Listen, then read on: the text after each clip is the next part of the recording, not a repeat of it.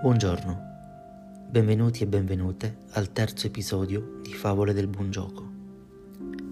Come ogni favola che si rispetti, anche le favole del buon gioco ricorrono a metafore ed allegorie per descrivere concetti e pratiche che ritengo fondamentali. Se faccio così, se quindi uso metafore anziché discorsi più diretti, è perché credo che parlare per metafore mi assicuri in qualche modo di essere ascoltato più a lungo. I discorsi diretti spesso sono eccessivamente pedanti e rischiano di incappare in incomprensioni e reazioni di pancia. La metafora invece fa riflettere. È immediata, quel tanto che basta per trasmettere il concetto, ma poi entra sotto pelle e prolifera, dando vita a riflessioni e pensieri molto più a lungo.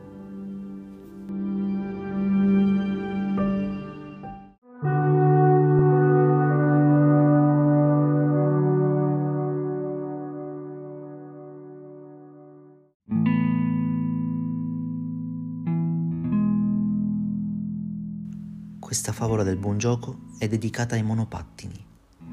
Sarà capitato anche a voi di girare per la città, restrizioni permettendo, e notare questi mezzi di trasporto a noleggio, a volte solitari su un marciapiede sferzato dalla pioggia, altre volte a gruppi invece. La vita media di un monopattino non deve essere lunghissima, ma sa fare una cosa e la sa fare bene. Non è particolarmente elegante nelle sue forme, però è funzionale ma soprattutto serve a una moltitudine di persone e passa di mano in mano con una facilità sorprendente. Solo, salvo rarissime eccezioni, ogni persona che non noleggia e ne sblocca l'utilizzo poi adopererà il monopattino per fare ciò per cui è stato progettato, permettere a qualcuno di compiere un tragitto da un punto A ad un punto B.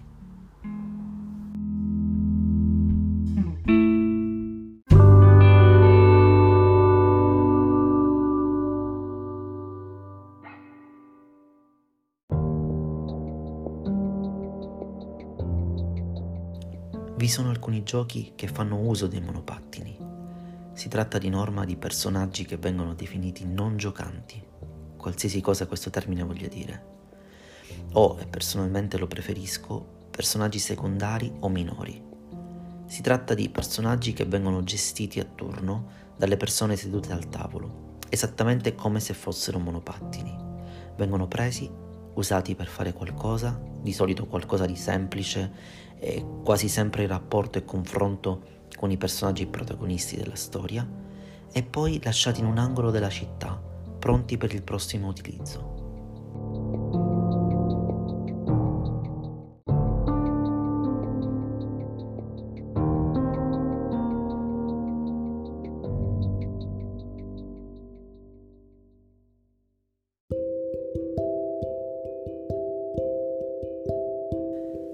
Vi sono alcune regole per usarli però. La prima è quella di non sovraccaricarli di responsabilità. La seconda è quella di non abbandonarli malamente in situazioni dalle quali la persona che verrà dopo di voi non sarà in grado di cavarli d'impiccio. La terza è quella di averne cura perché in realtà servono a tutti. E la quarta è quella di osservare come vengono guidati dalle altre persone, perché può essere utile nel momento in cui sarete voi a gestire quel personaggio. E infine, terminando questo, questo episodio di Favole del Buon Gioco, ho una curiosità alla quale potrete rispondere seguendo il link nella descrizione. Cos'è successo quella volta che vi siete affezionati a un personaggio monopattino? Buon gioco a tutti e a tutte.